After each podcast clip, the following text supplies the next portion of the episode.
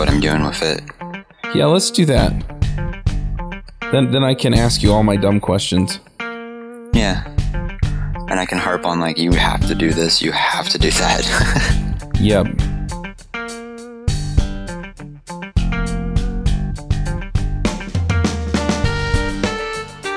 This episode is sponsored by Harvest. I used Harvest to track time, track subcontractors' time, and invoice clients.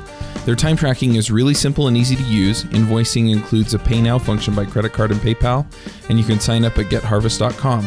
Use the code RF to get 50% off your first month. Hosting and bandwidth provided by the Blue Box Group. Check them out at bluebox.net. Hey, everybody, and welcome to episode 25 of the Ruby Freelancer Show. This week on our panel, we have Eric Davis, Hello. and I'm Charles Max Wood from devchat.tv. I guess we're not really a panel, are we? Yeah, we're more like a corkboard right now. Yeah, whatever, something like that.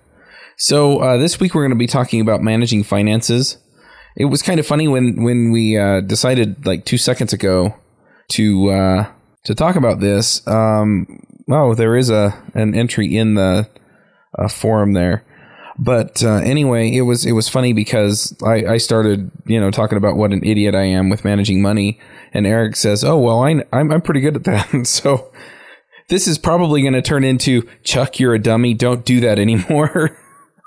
Yeah, just to clarify, I'm, I'm good at the managing money, not that I'm good at being an idiot. I'm still practicing on that part. Yeah, get on it. So uh, anyway, there there is a question here. It says, "How do you know what you can afford to buy? Should you be saving money for later, investing in a retirement account, that kind of stuff?" So anyway, um, so I had a little bit of a money crisis here lately, and uh, I don't know if I should talk about this publicly, but I really don't care, so I'm going to.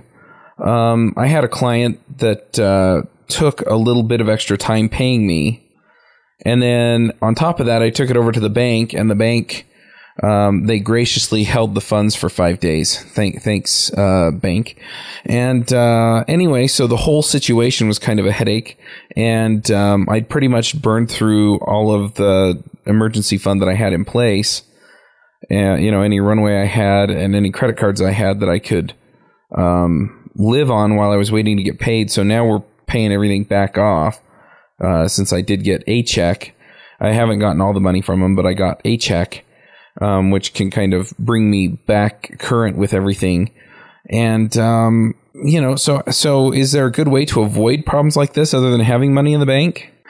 I mean, that's basically like you need to have like it's called like an emergency account or emergency fund, and um, I'm trying to think how much I have in mind. I, it's basically three to six months of expenses, and in my case, I actually consider my salary as an expense. Um, so that's kind of the main thing you want to do, and So so that's You for know- your business. yeah, my business has that, and it's just a you know plain savings account. Uh, don't worry about getting the best interest rate on it; it's not for interest. And then um, I also have like an Amex card, which has uh, I think like a ten thousand dollar limit, a pretty decent limit. I mean, when you're freelance, you don't have many expenses other than like paying your salary, and then if you're have subcontractors and stuff. Right. Um, but basically, like those, I mean, that's the two things you can do. It's an asset, either your cash or you have um, the ability to, to use a liability, which is a credit card, or um, you can get like a small business loan or like a home equity loan for that. right. So you can use, uh, I guess, a, a, a liability or debt to, to cover it too. Yeah, and I mean that's kind of like what you said you did with the credit card, and credit cards are the worst just because the interest rates. But Oh, yeah. I mean, all, all debt's kind of the same way, and the the point is you want to use that kind of thing when you know you're going to be getting cash, you know, pretty soon at the end, and you just need to float like a few weeks or maybe a month. Um, you know, because then the interest rate is just kind of a cost of doing business. Yeah, well, it's it's frustrating too when you're out of money and you have, you know, upwards of twenty or thirty thousand dollars in invoices waiting to be paid. But Oh yeah, I mean, but if you actually ask like any like mom and pop style business who has employees, making payroll like every month or every two weeks is always a huge headache just because like they might have all these receivables there and all these people that owe them money, but they don't actually have cash. Right. And so that's why um, a lot of business books talk about how important cash is, and they have like the thing like cash is king, and you can be profitable on paper, like a lot of like dot com startups, but if you don't have cash in the bank, your business can still die. Right. So then, do you have um, do you have a budget for your business every month? A what? Uh, do you have a budget for your business every month? Then No, I mean, I've done that. I've done it for personal stuff. Budgets to me, they're really restrictive because it's like you just have all these little buckets, and it's like if one bucket gets too full, you blew your budget. And um, most of my stuff's pretty like subscription type things or server hosting, so it's pretty regular. But it, I just found it like the budget process took a lot of time and it was never correct. I mean, it's it's like estimating software. Like you could put a lot of work into it, but you're never going to get it perfect. instead So- of guessing how long it's going to take or how much it's going to cost the client, you're you're guessing how much you're going to spend on it. Yeah, exactly. And I mean, what I do now, um, I think every three months or every six months, I look through what my expenses are, like what I'm paying for, and try to like get rid of some. Like, I think a month ago, I went and did that and basically junked about two or three hundred dollars worth of expenses. Um, Right. And then over time, you know, I'll subscribe to more things or I'll buy more things here and there and some one-off purchases. And then, you know, probably like this winter, I'll go back, look at it again and get rid of some other stuff. And it's kind of a, kind of the idea of like get rid of the expenses that don't contribute to your productivity or you actually creating revenue or creating value the most. Right. So the thing is, is like I have some equipment here that you know my audio equipment and things like that. That you know it's it's nice to have. I mean, it's especially nice to have when I have to record a podcast and things. But you know, I I tend to find things online that I really would like to have that would make make the process easier and you know sometimes i buy them because you know i feel like it'll save me some time and sometimes i buy them just because i think they're nifty and sometimes I don't buy them because I, I don't think that they're really going to ever pay pay off uh, as far as time goes. But i- is there a way that you evaluate that? Um, not like a hard way, but if it's like you know, you know, it's a good month. Like you've had a lot of a lot of work, and you know people are paying their stuff on time. You can kind of spend more money. Um, typically, if it's like something I know it's going to be useful, and it's like twenty, maybe thirty bucks, I'll buy it. You know, most books and screencasts kind of fall into that category. When it starts pushing like I don't know, 75, 100, 200, I kind of put it off and I'll, I'll typically look at something and be like, okay, that's cool. And I'll put that on my wish list or like a list of things I want to buy later. And I let it sit there for a couple months. And then if in a couple months I still want to buy it, then I'll go and buy it. And I mean, like larger things like computers or like my iPad, like, you know, we're talking almost a thousand dollars, like that I sit on those purchases for about six months to 12 months, and especially with technology because it's going to change. And so I'm like, okay, I want to get like a top of the line laptop. I'll spend $1,400.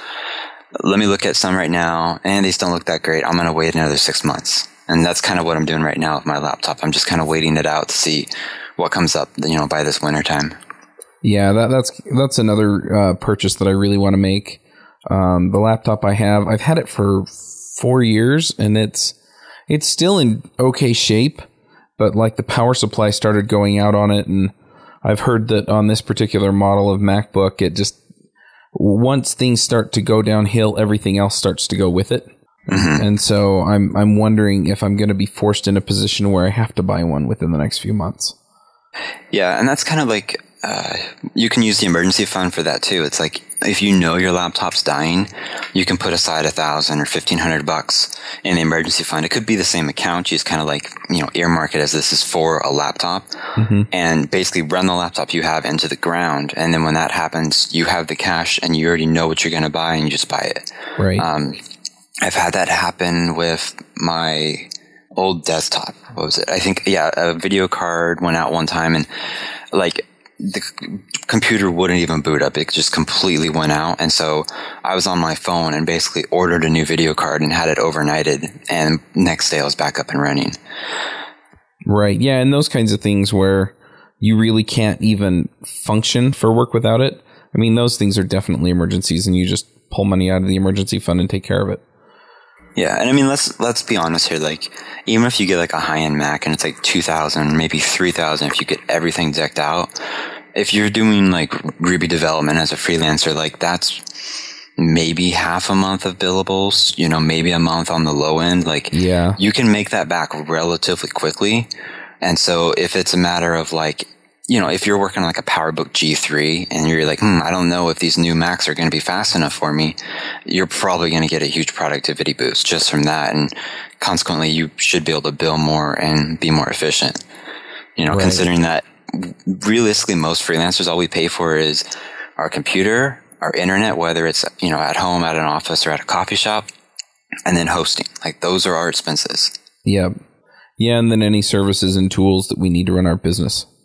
Yeah, but those are you know with a one person you know company, those are like what nine bucks, fifteen bucks, maybe thirty bucks. Yeah. Like it's not that much. Yep. You know, it, like it's not like you have to buy like a factory with hundred thousand dollars piece of equipment. Yep, absolutely. So then, um, yeah, that makes a lot of sense. So you just look at what what you're bringing in every month, what you're putting out every month, and then yeah, make a plan to put away so much every month so that you can cover future expenses should things you know slow down or you know you wind up waiting an extra couple of weeks for payment from a client. Um, yeah, I mean one one freelancer told me he basically decided that every year he's getting a new Mac laptop, um, what is it, a new iPhone, and then you know accessories for that stuff. And so he said every year my business is going to have about twenty five hundred dollars in equipment purchases. And he then broke that down and says, so I need to allocate two hundred dollars a month to equipment. right. And so, you know, he just he knew he was doing that. In some years, like maybe this year, he's like, I'm not actually not going to buy anything. And then, but next year, he might buy a laptop and an iPad and a new monitor or whatever. So it might be a little more. But he had that in his head, like his cost of doing business only happens once a year, but it's going to be two hundred dollars a month to to stretch that out. And so he figured that out into his uh, his rate and all his financial planning. That makes sense. So when you set your rate, did you do you base it then on how much you think you're going to need to make everything balance? Because it sounds like that's what he did, or do you actually just bill however much you think you can get? Well, if you do it based on your cost, it's called cost plus pricing. It's like, okay, $200 a month for computer systems, $50 for hosting, all that. If you do that, you're going to end up with a rate of like $5 an hour, you know, mm-hmm. because we don't have much expenses. Like, to be honest, I think my expenses are around a thousand a month, but of that, I have like two or three hundred dollars in like training and education each month. Right. And, So- and then the rest of your expense is your salary. Yeah, and yeah, and then I have a, a salary on top of that, but it's like a thousand dollars of like you know actual expenses and subscriptions and stuff like that. And I mean, like realistically, to make that as a rate, like that's a really low rate versus what the market will bear, what my value is, what I actually give to clients, and so I. I take that in consideration of like I need to make this much in order to cover costs, but I set my rate based on you know what I'm doing for a client, what they're going to get out of it, and you know probably thousands of other factors that just go through my head. Right. And so do you just pay yourself the same amount every couple of weeks or every month then? And then everything else is retained by the business? Yeah, and I I pay myself like nothing like I should, but I pay myself enough to on the personal side, like we have enough money to do what we need to pay our personal bills, and then I keep the money in the business just because uh, the way stuff's structured, it's easier to keep money in the business than it is to take it out and then put it back in. Right. That makes sense. All right. So what about personal finances? You know, managing your your money after you get um after you pay your salary. Uh, do you do you sit down and budget things with your wife or you know, do you just kind of fly by the seat of your pants or how does that all work? Um, so I come from a heavy finance background and we tried budgeting a lot. And same with like the business stuff. It just, it felt like a lot of work to do. And especially when you bring in my wife, it's for two people to coordinate and do that. It's, it's a lot of work. It takes a lot of time. Um, if you don't have a lot of financial discipline, it's a good thing to do. And it's actually a good thing to, to try for a month or two just to kind of see where stuff is. But right now we basically just know like, this is how much our, our mortgage costs. This is how much our car is, how much we pay in gas. And so we know like we're going to pay this much a month plus or minus a bit. And then we actually have an allowance where uh, each of us gets, uh, I think, like $125 a month that we can blow on whatever we want. So, like, uh, for instance, this month I bought a whole bunch of running things, and it's like I don't even have to ask her permission to buy it. I just buy it. Um, and then same for her. Like she goes out to eat a lot at work, and so she can just go out, you know, get whatever she wants, or if she wants to go uh, get some stuff for some hobbies she does, she can just go and buy that. Doesn't have to ask my permission. Um, right. And then everything else, it's kind of like we have back and forth. Like, okay, do we need to get a new refrigerator, or could we make this one last, or, you know, do we really need to take a vacation in December, or that sort of idea. Um, and that's kind of goes back to what I was talking about, where I have a set salary, and she basically has a set salary from her um, her employer. And so with those two, we kind of figured like this is the lifestyle that we can maintain with those salaries. Right, that makes sense. That makes a lot of sense. So, um, yeah, we we don't have as much uh, discipline as we should, and so uh, for me, I think I think we would sit down and start doing a budget and things and and figuring things out there. We really haven't uh, nailed a lot of that down, and I think that's gotten us into some trouble that we could have avoided if we had actually been aware of of what we were doing. And I really like the idea of doing a salary, just a monthly salary, and just say, look, you know, we're going to get paid on the first and fifteenth, and you know, we're going to bring in, you know, about how much, and you know, just just do it that way, and then we that way we're aware, and we're just saying, look, you know, so this effectively gets us to where we can you know, eat out these couple of times. We can, you know, go on a couple of dates and, you know, other than that, we need to be doing these other things so that we stay under that line. And yeah, and especially if you have a corporation, or in my case, I have an LLC, so it's not as strict, but you ha- kind of have to do that. Like if you have a corporation and are like, I'm going to pay myself four thousand this month and then ten thousand next month, that's that's really weird. And I, I don't know, you know, local laws, whatever, but that could be against the law. Um, what I do for mine is every year you have like a meeting in your corporation or LLC. This says like these are the new rules, these are the changes.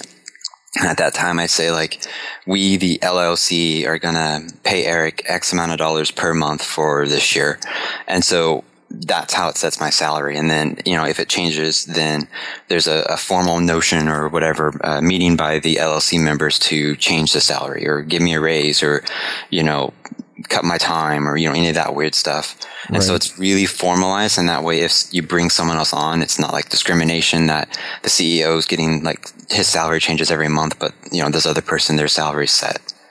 Right. That makes sense.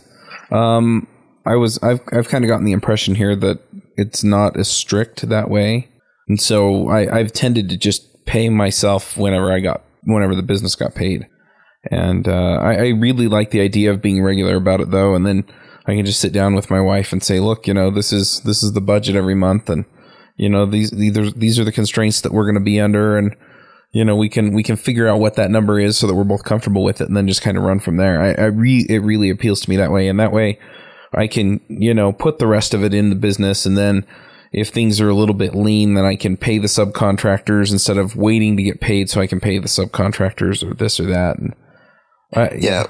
Well, I mean, and also like, so I just got back from basically two months of leave for my daughter. And the first month I had about half the income that I normally would just from, you know, invoices taking time to get turned into a check. And so that month it was fine. But then um, in July, because I wasn't working, um, I still had to pay my I was still paying my salary and paying expenses. I actually pulled money out of the emergency account to make my own payroll, and so it makes it really structured of like okay, you know, it's the tenth right now or whatever. We need to we need to pay Eric soon. How much do we need to have in the account? We don't have that in the account. Okay, so we're going to pull some from the emergency account. And so it's very structured, very regular process. And then right. at the end of each month, what I do is I clear my account. So if my checking has an extra $2,000, that gets sent back to the emergency account. And so it's, I always keep the checking right around the, the minimums it needs to be, be in there to operate. And then right. everything else goes to the savings. Yeah, that makes sense. And, you know, when I get another check from one of my other clients, you know, as I said before, I'm probably going to run over to the credit union here. One, of the, I've narrowed it down to like two. Um, and so I'll run over to one of them, open an account with that check, and then probably do something like what you're talking about. And then we're probably going to move our personal account over too. and it, it, that's always nice because I essentially just transfer funds to pay myself. So, so um, are you putting money away? It, it, talks about saving money for later, and I think I think we've kind of talked about that. But what about things like uh, investing for retirement and stuff like that? I mean, how do you manage all of that? Yeah, so let me think back. Uh, f- no, maybe five years ago, I wrote uh, a Qt, which is um, it's a, a, GUI toolkit for Linux. I wrote a Q, Qt app using Ruby to given given your age, given when you want to retire, given how much you want to retire with, interest rates, inflation, you know, I think about a dozen variables. It would actually calculate using time value of money and stuff. Like you need to put away X amount of dollars every month for the next you know, 20, 30 years right. in order to hit your goal. So I wrote the, I wrote an app to figure this out because all the online stuff wasn't good enough. It wouldn't factor in all of the variables I wanted. And so I did that and then I kind of had in my head like, okay, I need to put this much away. And so now, um, actually right after I get paid, I pretty much transfer a certain amount of money to my retirement. And then my wife has some that she does through her employer, a 401k. Um, and that's pretty much a set amount. And then she also contributes some more to her IRA. Um, and so we actually have, you know, a regular monthly amount that we contribute that should, you know, assuming things work the way they do when we retire should be enough to pay for the lifestyle we want. Um, right. And and you how know, you how did you figure out what all that was? I mean, you used the program, but the, I mean, it's a lot of personal finance stuff. Um, you could pretty much look for it now, but it's the idea of like you put this much away now, um, you're going to earn you know this percentage rate, and you want to calculate like if you continuously do this, you'll have like 4.3 million or whatever mm-hmm. when you retire, and then factor in inflation. So say that's worth like 2 million, 2 million earning like a very, very low risk interest rate will generate, we'll just throw a number out, $40,000 a year. And is $40,000 a year in today's terms what you actually want? And so you kind of look at what you're doing now. Like, okay, you might have a car, you might have a mortgage, but your house might be paid off. So you don't have a mortgage. And it's, it's a lot of personal finance, but you run through it a couple times and you pretty much get a number like, okay, this is how much I need to do. And there's going to be so many things that change, you know, like bad economy, depressions. And then, you know, there's the other times like, oh, it's a boom, boom year. So you don't really know.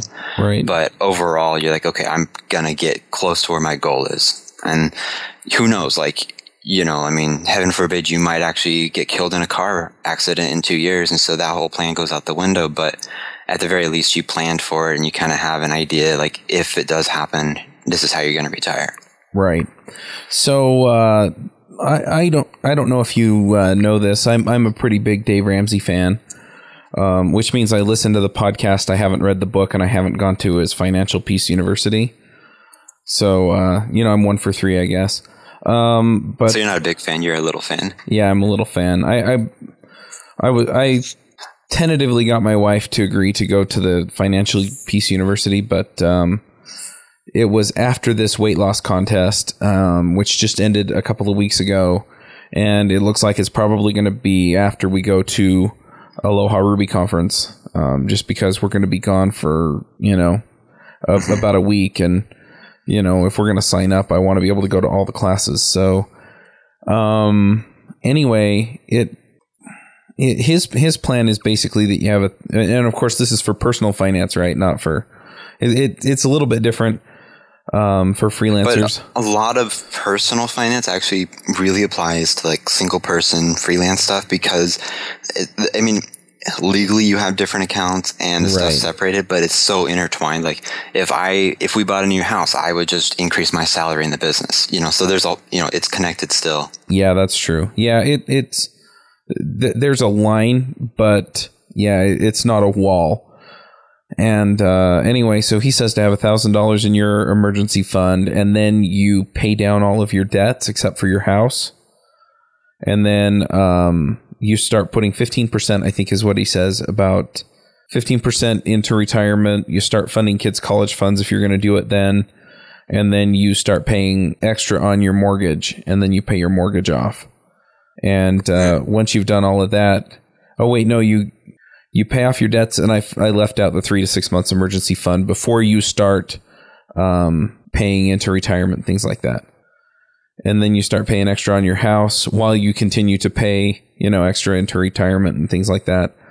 And then when that's all said and done, um, then you just start investing in other places to build wealth. So yeah, and I mean, there's a lot of plans like that. Seems, I mean, that has a lot of common themes and plans. Yeah. Is pay off debt, save money for emergencies, um, sock money away into retirement. You know, all that stuff. Like, there's there's some like critiques I'd make of it, but overall, like that's you know that's personal finance. I mean, you know, take care of stuff you owe people and put money away in case an oh shit moment happens, and then you know plan for the future. Yeah. And th- there's one thing that I, I do uh, like about the plan, and that's just that it kind of gives you these steps to work through. And um, you know, I've, I'm after talking to you, I'm really thinking that what I will do is start putting the money into a savings account that's attached to the business. You know, any extra that I have, and then you know, once I'm comfortable with the amount of money I have in there, if we if we have enough extra that we want to pay off one of the debts, you know, one of the credit cards or one of the cars or something like that, then then I can just give myself a bonus and we can just wipe it out. Yeah, and like what we do is at the end of every year. So, how much I do? I do every month. I have a little spreadsheet. I take thirty five percent of my net income, so what I got paid minus business expenses, but not counting my salary. Right. Um, so thirty five percent of that, and I sock it into a different account, and that's for taxes. And my accountant gives me like this is about how much you're gonna have to pay, but I put 35% away. And then typically at the end of the year, after everything gets reconciled, we'll have the accountant will come back and say, okay, you got, you know, three, four, five, you know, I think one time we had like six or 7,000 extra in that account. And so what we ended up doing is almost every year we take a significant portion and put into retirement, which not only gives us retirement income for later, but it also makes it so we owe less taxes right now. And then I, I think one year we bought we bought our TV. Another year was what we used for the deposit on a new car we got, and then I think last year I just kept it in the business. You know, just as like ex, you know extra extra emergency money, and so you know socking a little bit away each uh, each month for taxes is very easy. Um, And if you don't have like an emergency account for your business, you could just do a flat like five or ten percent and build it up that way. Right. And and that's probably what I'm going to do. Except I'll probably just put a set amount aside that way I don't have to figure out how much to put in. I just know that I'm going to put so much in and just kind of see how see where that gets me. But um yeah, it's it, it it's it seems so simple when you talk about it and it feels so overwhelming when you're thinking about it. I, I, I don't know why that is, but Well, a lot of it's uncertainty. I mean, like every kind of person who says I have an emergency fund, they say three to six months. Okay, do you pick three months or do you pick six months? Because that's you know that's the difference between like say ten thousand and twenty thousand. And Right. so there's a lot of uncertainty of which one do I pick. Well, I mean, Chuck, you have a lot of kids, so you probably want to pick the six month because you need a bit more buffer. Well, when it was just me and my wife fresh out of college, we had I think two and a half or three months because I mean rent was our biggest expense, and that was I think seven hundred bucks a month. Mm-hmm. You know so th- it's a lot of that and then a lot of like okay especially freelancers like what if i lose my biggest client? What if i don't get clients this next week? Or what if this client doesn't pay their invoices for three months? Right. and so you almost kind of delay the decision and try not to make a decision and then you still have the stress of i still need to do this i never finish this Yep. Yeah. I, I think you pretty well summed that up. It it really is just, you know, um you, you know that you need to do it and you know, you really I don't know. For for me it also comes down to the fact that I just, you know, I don't have a ton of time. And so it's like I don't have time now, but it's super important. And so yeah, it's it's not so much that, you know, everything that I have to do is overwhelming. It's just you know, it's just well when am I going to get to it? Ugh. I don't know when I'm going to get to it. I have to do it though, and yeah, Yeah, I mean, honestly, the easiest thing to do is anytime you deposit a check, take 10% of it and throw it into your emergency fund.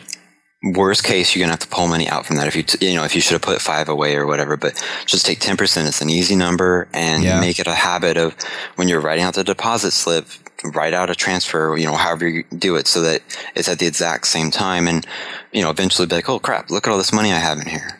Yep. Yeah, that makes a lot of sense. Yeah, and then you can you can be intelligent about how you manage it from there. So if you you know, if you then can do a big expense that's going to pay off your business, you can do it. If you if you have some personal thing that you need to pay for that's not going to deplete it, you know, beyond where you need it to be, then you can do that and you can, you can figure it out once the money's there. It gives you a lot of options. It gives you a lot of freedom too because Yeah, you don't have to th- this is the thing that really gets me with a lot of it is that if you if you have a lot of the money as put set aside in the emergency fund then you don't have to take the jobs that you're not sure you want um, you know you can kind of sit and wait and go okay well you know this doesn't look like it's going to work out so you know i might take a risk on it or i might not but you know you always have the option of just walking away Exactly. And I mean that's that's the point is having the you know the backup of money there it gives you options.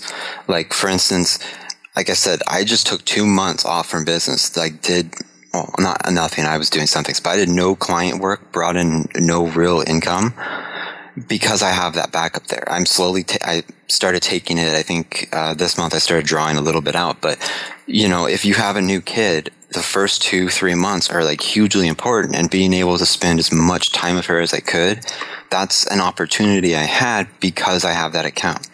And right now, um, some listeners may have heard, but I'm stopped working on Chili Project and Redmine stuff a lot. And so I'm actually, I mean, I'm going to use a buzzword, but I'm basically pivoting a lot of my consulting and I'm looking to get into, you know, normal Ruby on Rails and maybe even JavaScript programming. So it's a completely new niche for me using the experience I have, but, you know, I have to rethink my marketing and it's almost akin to starting a new business. And so I have a two or three month period where I'm not going to have much in the way of clients as I build back up.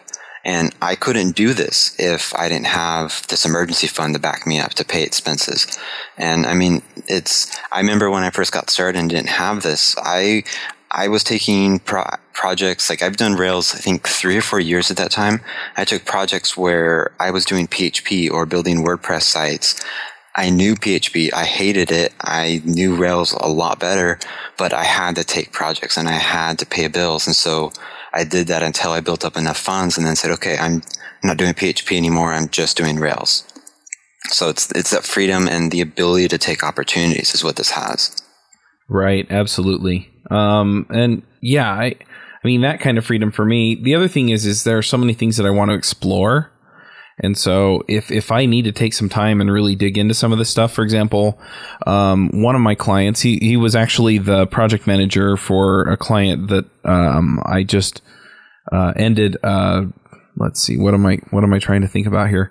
So um, there there's some internal politics going on there. And anyway, I'm kind of on a uh, on hiatus with them, and then they're going to decide whether or not they want to bring me back on or not, depending on how things go with their internal team. And um, anyway, it's he's actually gone out and um, been talking to some people who want stuff done and is is working on bringing things my way. But one of the things that one of these people really want um, is an iPhone app, and I've you know I've played with iPhone development. I've written a couple of little toy apps that I never put on the iTunes App Store.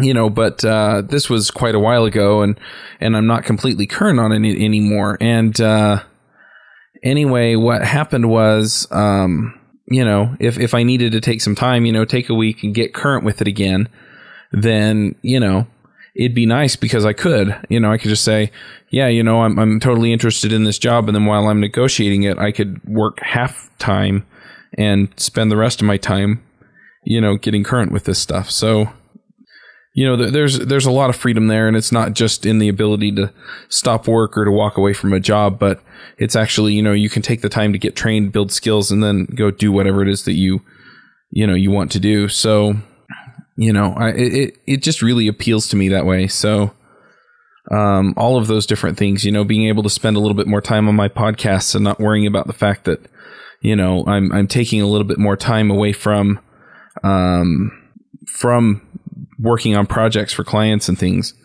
Um, you know, all of those things are just for me. They just seem like big wins. So yeah, and I mean, once you kind of know, like, this is how much I have in business expenses and personal expenses and my salary, and you know, you can kind of figure out like my business needs to bring in X amount of dollars a month, and then it, you know, depending on how your client stuff is, you could even get it to where once you hit that amount, like if you hit it like on the 16th of the month, you can stop working and take the rest of the month off. You know, I know a local freelancer who, what is it? I'm, I think he works his ass off 10 months out of the year and then takes a two month trip. And I think this last year he actually took a two month trip to Mexico and just went around Mexico, went, you know, wherever he felt like it, kind of not backpacking, but just, you know, driving to different towns, sitting in the cafes, chilling, doing what he wants. And then when he comes back, he works again for another 10 months and will take a two month trip to like Europe or something, you know, and he's like, that's, that's how he recharges and he, he builds up the cash in order to live those two months. Right. Yeah, totally and and that makes a lot of sense, and that that really appeals to me too because I, I love to travel, I love to you know to explore some of those things, and yeah, just yeah, I, I really love that idea. So you work your tail off, and then you and then you you win later. So uh, are are there any other aspects of uh, managing finances that we didn't talk about? Or I, I, I guess one thing that does come up for me, and I'm probably going to talk to my CPA about it, but I'm wondering if you have any insight on this. My wife doesn't work in my business, but we are going to be taking this trip to Hawaii. Um, I'm going to be speaking at the Aloha Ruby conference, and uh, this is one conference she wanted to come along with me for. Imagine that. Um, and so I'm trying to figure out how I can write off as much of the expenses to bring her along as I can. Um, I mean, it's tax law, so I'm not a tax accountant or any of that stuff. Disclaimer, but from the way I understand it, is if it's if you're going for a business trip and it's just business, you can write off the trip and everything. If you're going for a trip and it's like half business, half personal, it's you have you can write off like fifty percent of the trip. Right. I don't think you could write off your wife's stuff, but if you go, like, say you go and um, you're going to spend it like 50 50, and you go out to dinner, your wife's there, but also some other people, and you talk business stuff, you might be able to claim 50% of that dinner. So it's it's really tricky. I know the IRS is really strict about like travel and writing off meals and entertainment stuff, but um, you can write off at the very least a lot of your side of it. Yeah, yeah, and that that's kind of the plan. I mean, I have a bunch of Sky Miles, so I'm probably just going to book her pl- flight on those, and then have the business pay for my flight, um, and things like that, so that you know I can I can get the most expensive parts covered, um, you know, by the business. But yeah, I, I just wonder, you know, if there's any way to do it. You know, I, I don't know if if I hire her to do certain amounts of work or have her participate in some way related to the conference if I can get away with it that way. I just don't know, but yeah, I mean it'd be hard. Like I've gone with my wife who doesn't participate in my business. We've gone to like a coffee shop or dinner and I've talked business with her and it's been like, you know, like hard business like okay, we're trying to plan out this next year, this and that and she's mostly a sounding board and that type of thing and those I typically write off because it's a business lunch or business dinner or whatever, but um, it's no travel. It's you know maybe it's under a hundred bucks each time. Yeah. Yep. All right. Well, um, I told my wife I'd be off at three, which means that we have about ten minutes left of the show, and I know this is going to be a little bit shorter, uh, unless you have something else to bring up.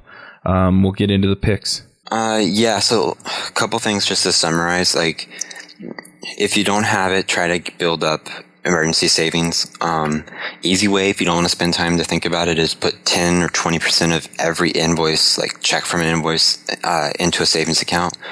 Um, save for taxes. If you don't have an accountant, just take 20 or 30% more and put that into a, a different savings account.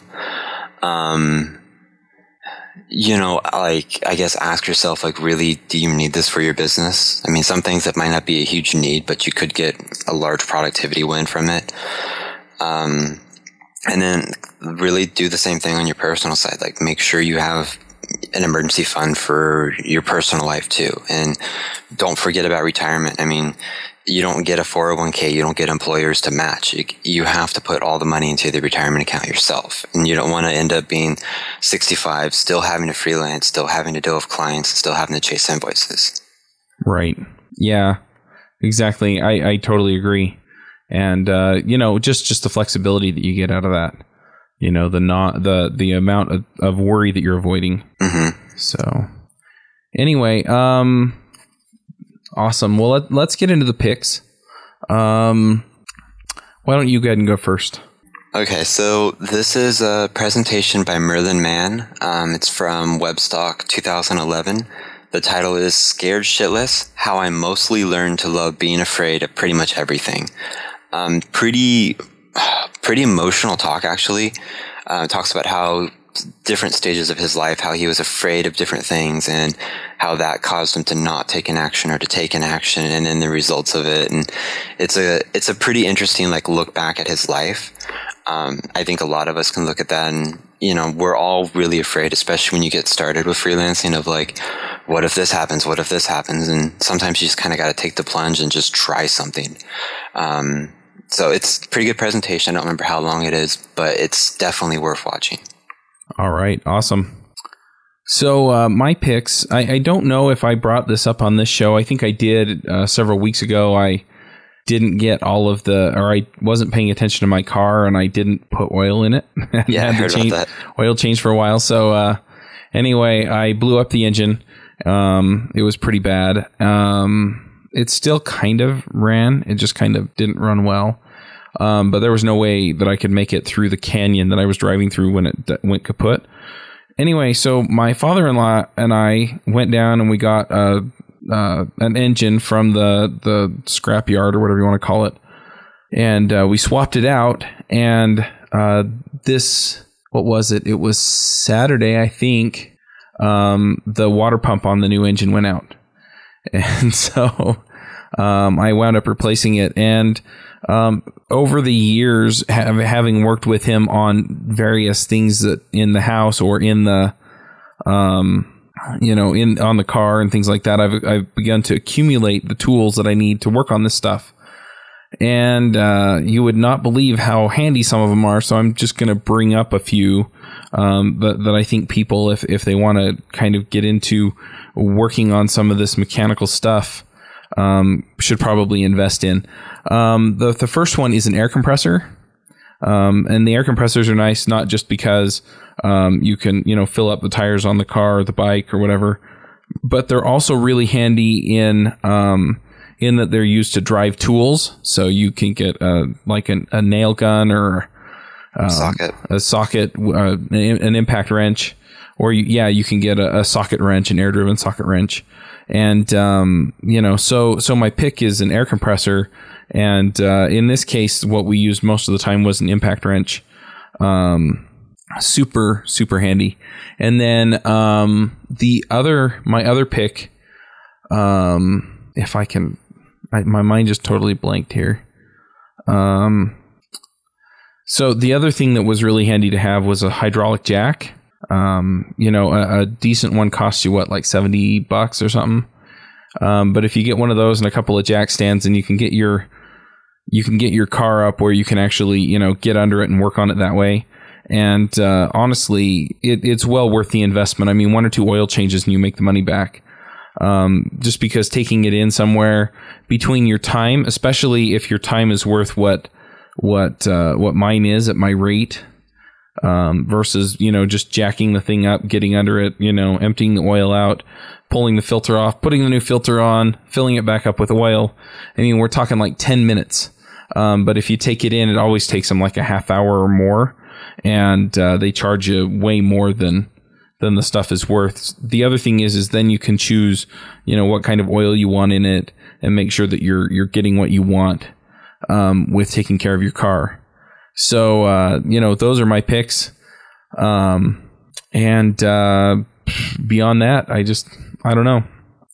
Um, I also thought, and uh, I'd, I'd been thinking about how we could make the show more interesting, and you had been too. And you actually said that you might want to talk just briefly about you know what's what's been going on in your business. I know we talked a lot about that just today in in the normal discussion, but you know, I I, I really like the idea. So, um, is there anything going on in your business you want to talk about? Um, like I said, I'm pr- trying to find like a new niche to work in, and so pretty much this entire week I've been writing blog posts or um, writing scripts to do screencasts, and so like I've been doing it's probably three or four hours of marketing a day, which if you've ever done a lot of marketing, like that's you you can get killed. Like it's so so labor intensive, so much thinking, especially when you most of the stuff you do is dev. Um, and so I have a lot of that stuff, and I'm actually kind of playing with a lot of new ideas, um, marketing wise. And so probably on my blog, I'll be having a lot of that stuff come out, and uh, it's still like I, I take my time when I edit. So there's posts that might take two or three weeks before they actually see the light of day. But that's what I've been doing. I mean, my fingers are sore from typing. Wow. So how do you decide what you're gonna switch niches into? For example, let's say that I got tired of Ruby on Rails. I'm not, but let's say that I did. How do you how do you make that transition? How do you decide what you're gonna pivot to? Um, honestly, I don't know yet. Like, I still like Ruby on Rails, um, and I love Ruby in general, but JavaScript has always interested me a lot. Um, when I first was looking at it, it was still not not that the language was immature. Like this was before jQuery. Like prototype was just came out, and so there was still a lot of work you had to do to make things work. Well, now there's you know a lot of that's done for you. There's a lot of great libraries out there, and so I'm considering JavaScript, and then I'm also looking at a you know a lot of the single page app style. Uh, you know, Gmail where it's like one page, you got all the JavaScript doing a lot of your logic, and then you just have the backend server just with an API. And so I'm taking a look at some of that stuff. But the hard thing is, is I'm trying to avoid of like finding a you know figuring out like this is the solution I provide, and then looking for a problem. Like I'm still trying to figure out like okay, what do my potential customers actually want and need? Like, do they need this, or is it just a standard type of site they need? And so that's why I said like I'm doing a lot of marketing, a lot of research of like, you know, what are what are businesses wanting right now from web design and development? Right. Cool. Well, you'll have to keep us posted on how that's going. Yeah. Um, I, I think the big news was anything that I covered today was just, you know, me fighting the issues with the payment. So, know, I, I don't know that there's much more to share. So we'll, we'll go ahead and wrap the show up. And, uh, you know, thanks for coming. We'll, we'll be on again next week. Take care.